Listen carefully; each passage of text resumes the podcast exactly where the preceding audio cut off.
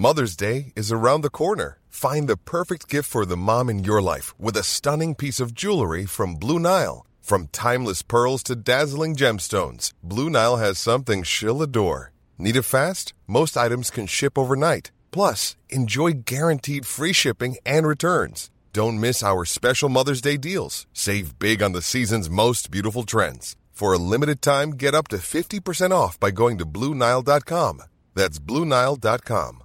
Quality sleep is essential. That's why the Sleep Number Smart Bed is designed for your ever evolving sleep needs. Need a bed that's firmer or softer on either side? Helps you sleep at a comfortable temperature? Sleep Number Smart Beds let you individualize your comfort so you sleep better together. JD Power ranks Sleep Number number 1 in customer satisfaction with mattresses purchased in-store. And now save 40% on the Sleep Number limited edition Smart Bed for a limited time. For JD Power 2023 award information, visit jdpower.com/awards. Only at Sleep Number stores or sleepnumber.com.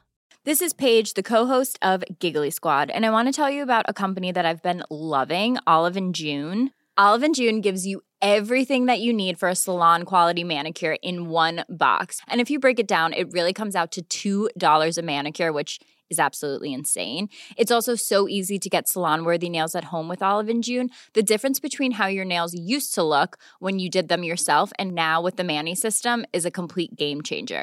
The best thing about Olive and June too is it's a quick dry. Dries in about one minute, lasts for five days, and full coverage in up to one to two coats. Visit oliveandjune.com slash perfectmani20 for 20% off your first system. That's oliveandjune.com slash perfectmani20 for 20% off your first system.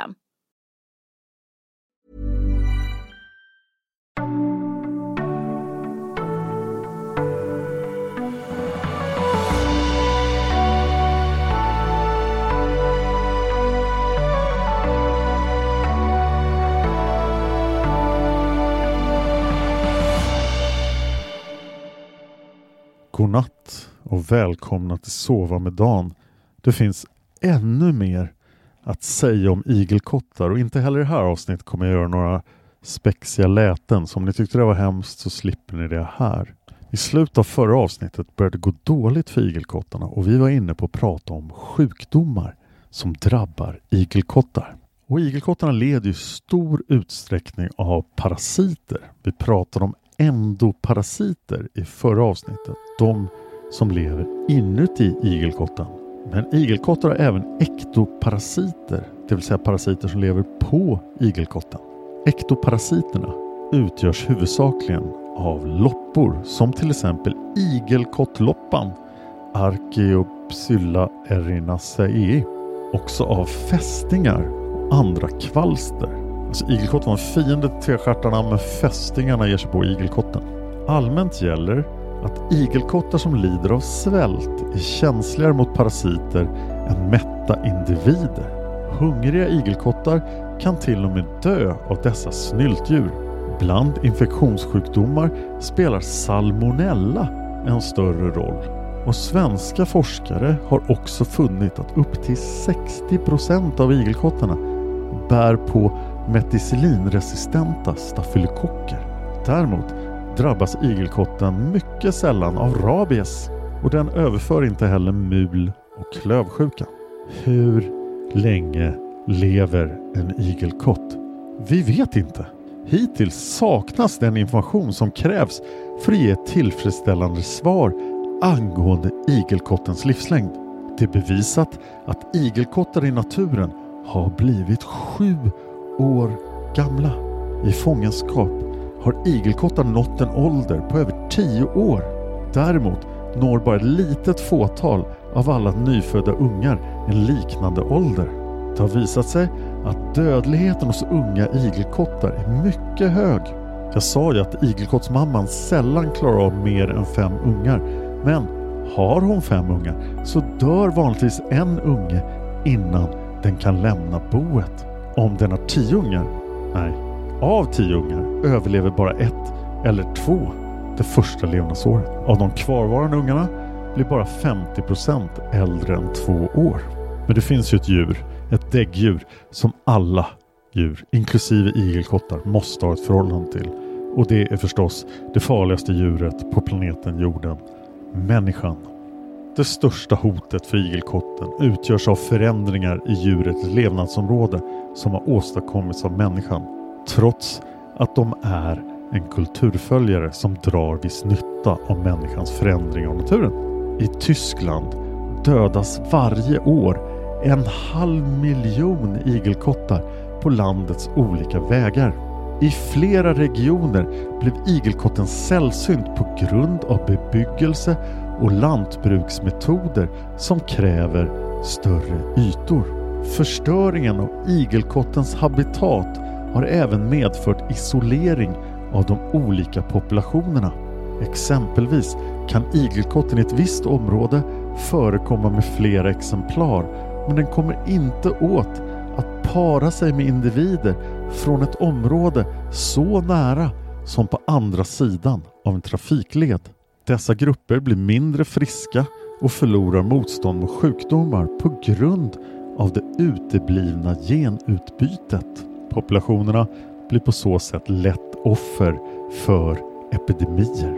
Uppskattningar angående igelkottens bestånd saknas i de flesta europeiska länder. Alltså vi vet inte bara hur länge de lever, det vet vi inte, men vi vet inte heller hur många de är. IUCN listar inte igelkotten bland de hotade arterna men djuret är rödlistat i olika europeiska stater eller delstater. IUCN är alltså the International Union for Conservation of Nature and Natural Resources. På svenska kallas den ofta Internationella Naturvårdsunionen. Det är ett internationellt organ för naturskydd, hållbar utveckling och biologisk mångfald med över 1000 medlemsorganisationer. IUCN samordnar arbetet med att ta fram just rödlistan över hotade växt och djurarter. Nu kommer vi till en intressant fråga om igelkottar. Vad betyder namnet? Man förstår ju lite grann hedgehog kan man förstå. Men igelkott, det har ingenting med kottar att göra och det har ingenting med iglar att göra. Så varför heter den så? Det finns flera olika teorier om varför igelkottar heter igelkottar. Den första leden, igel, är troligtvis en germansk form av det grekiska ordet för djuret, ekinos, eller kommer från det germanska ordet för spjutudd, ig, som är nära besläktat med grekiskans aikme. Den senare leden, kott, betecknade egentligen ett rundat föremål och även grunden till ordet katt, att jämföras med isländskans köttur. Så katt och kott är alltså besläktade ord. Så spjutuddsboll kanske? I olika delar av Sverige har man förstås hittat på andra ord för igelkotten. Speciellt av någon anledning för kvinnliga igelkottar. I Närke kan man säga igelkottaso och mina dialektimiteringar är, är jag inte stolt över så att förlåt mig för dem. I Värmland säger man ibland piggaso. Piggsvin förekommer över hela Sverige. På Gotland kan man få för sig att kalla igelkotten för pinnsvin eller pinnagys, pinnegys, pinngalt eller pinngylta. I Götaland kan man säga pinschwein men om det är en hona kan man säga pinso, pinnaso, pinneso, pennaso eller penneso. I Halland, Skåne och Östergötland kan man för sig säga pinnsugga. Har ni ett annat namn på igelkott så vill jag veta det så berätta det för mig på Sormedans Facebook. Sagor, folktro och igelkotten som symbol är vår nästa rubrik. Igelkotten förekommer i olika sagor och i folktron hos olika folkslag. Ni har säkert hört sagan om haren och igelkotten från bröderna Grimms sagosamling. Där blir en hare överlistad på grund av att han inte kan skilja mellan en igelkott av hankön och en igelkott av honkön. Den här historien var till och med med i Bamse. I konsten är igelkotten ofta en symbol för trygghet. I folktron betyder igelkotten ibland tur och ibland otur. I svensk folktro ansågs igelkotten vara lyckobringande. Bönderna ville därför gärna ha igelkottar på sin gård för då växte det bättre på åkrarna och husdjuren mådde bra. Igelkotten vakar också över gårdens säkerhet, ungefär som en gårdstomte alla de här goda egenskaperna gjorde att man absolut inte fick döda en igelkott. Även hos Sinti och romer anses igelkotten vara ett lyckodjur enligt min källa Wikipedia. Udmurter betraktar däremot en död igelkott som ett tecken på annalkande död. I Nordtyskland har en uppfattning funnits att en igelkott i ladugården ger korna sjuka juver. Det kanske har att göra med att man trodde att igelkottarna snodde mjölk. Igelkotten är Gotlands landskapsdjur.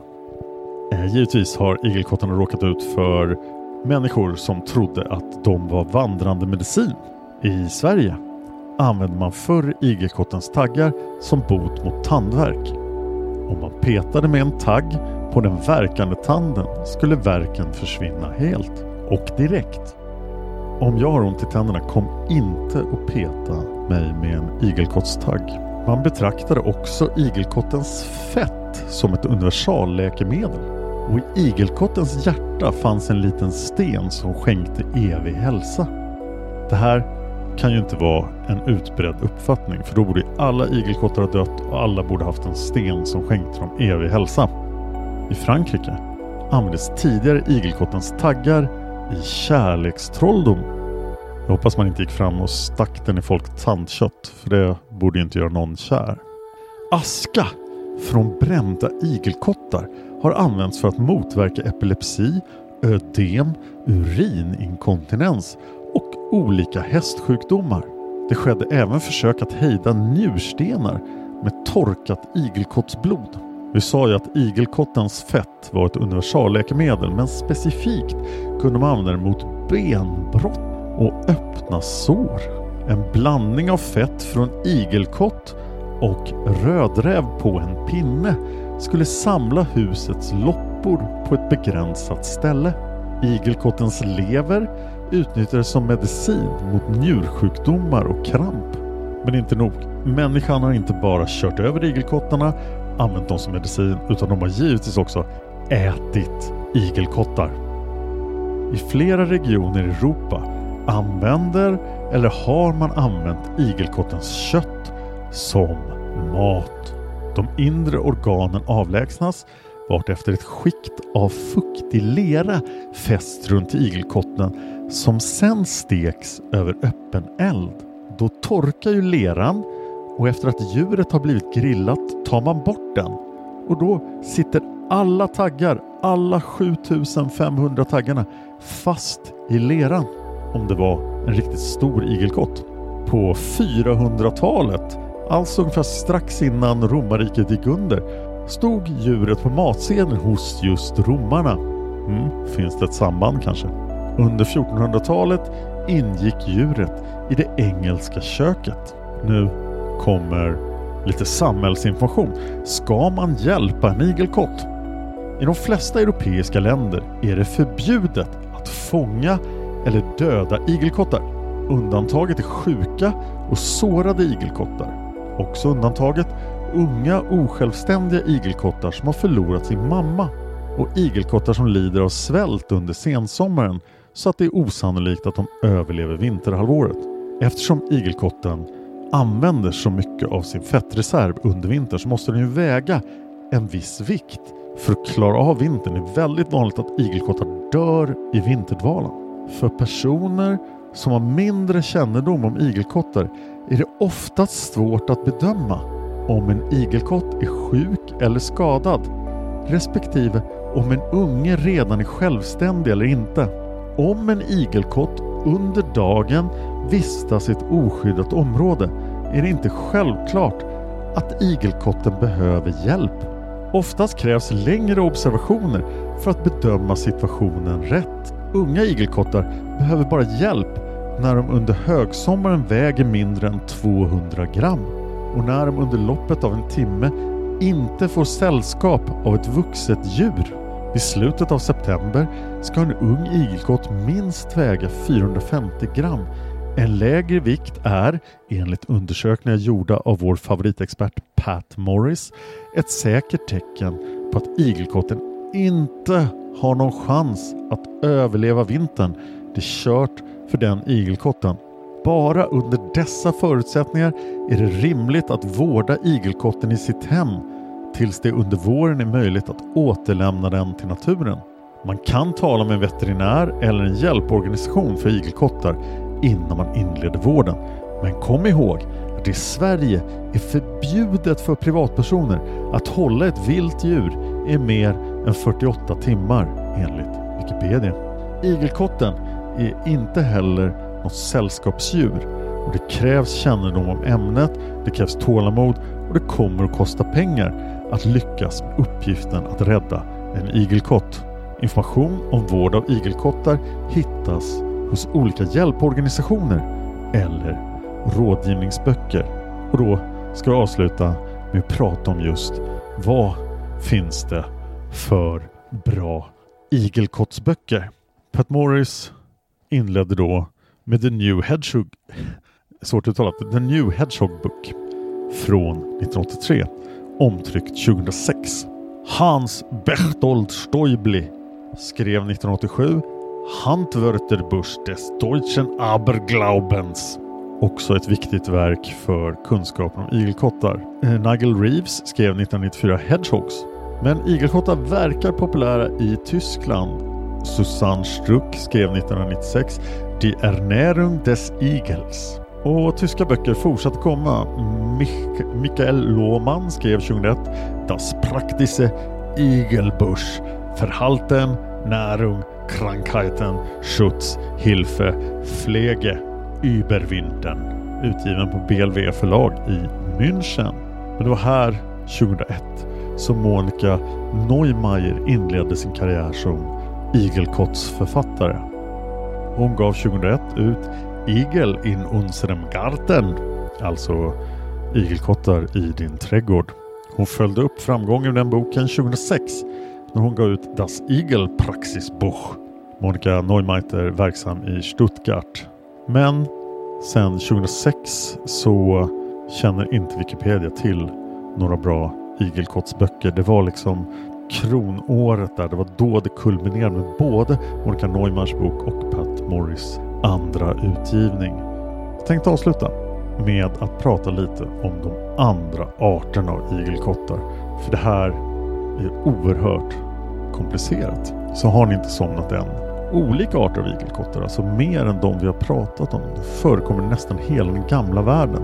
Med undantag för fjällområdena i Skandinavien och förstås de arktiska delarna av Ryssland och Finland. Underfamiljen igelkottar består alltså av 15 arter fördelade på fem släkten. Vi pratar om Erisaneus, den största underfamiljen. Den innehöll då igelkott, östlig igelkott och Erinaceus amurensis och Erinaceus romanicus. Amurensis förekommer i östra Asien. Romanicus hittas mellan Centraleuropa och östra Sibirien. Vi har alltså fyra andra släkten av igelkottar och nu ska vi prata helt kort om dem. Ett släkte är Atelerexis, förekommer huvudsakligen i Afrika och är nära släkt med arterna i Erinaceus. Bland Atelerix, så uttalas det, förekommer afrikansk pygmé-igelkott och eh, Atelerix frontalis som lever i södra Afrika från Angola och Zimbabwe till Sydafrika.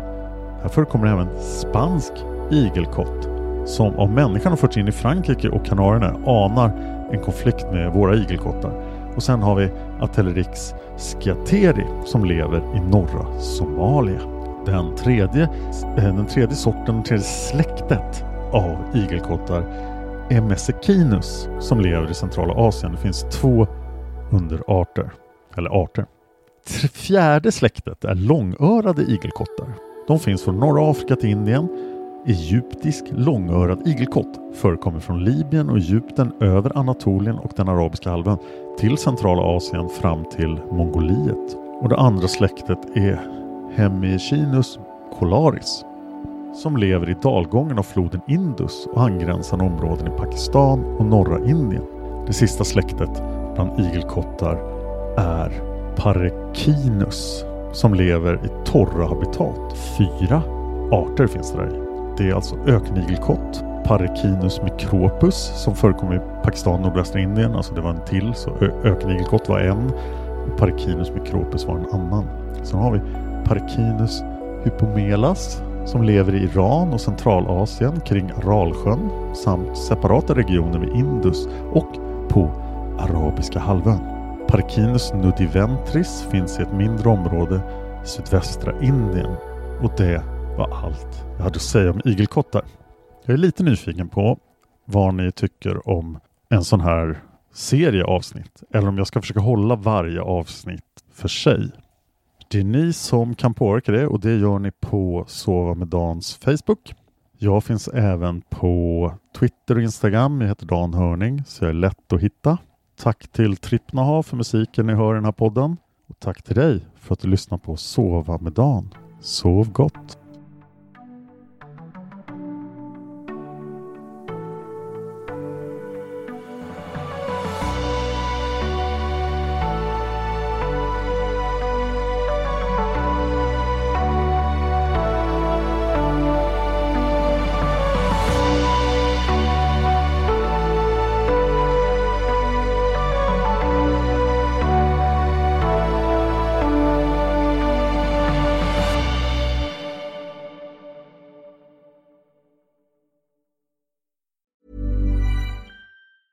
A lot can happen in the next three years. Like a chatbot may be your new best friend. But what won't change? Needing health insurance. United Healthcare Tri Term Medical Plans are available for these changing times. Underwritten by Golden Rule Insurance Company, they offer budget friendly, flexible coverage for people who are in between jobs or missed open enrollment. The plans last nearly three years in some states, with access to a nationwide network of doctors and hospitals. So, for whatever tomorrow brings, United Healthcare Tri Term Medical Plans may be for you. Learn more at uh1.com.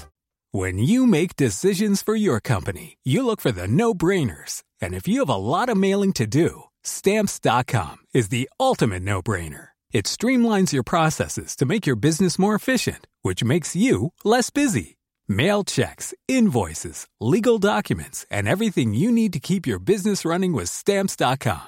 Seamlessly connect with every major marketplace and shopping cart. Schedule package pickups and see your cheapest and fastest shipping options from different carriers. With rates up to 89% off USPS and UPS rates. And with the Stamps.com mobile app, you can take care of mailing and shipping wherever you are. Make the same no brainer decision as over 1 million other businesses with Stamps.com. Sign up with Code PROGRAM for a four week trial, plus free postage and a free digital scale. No long term commitments or contracts.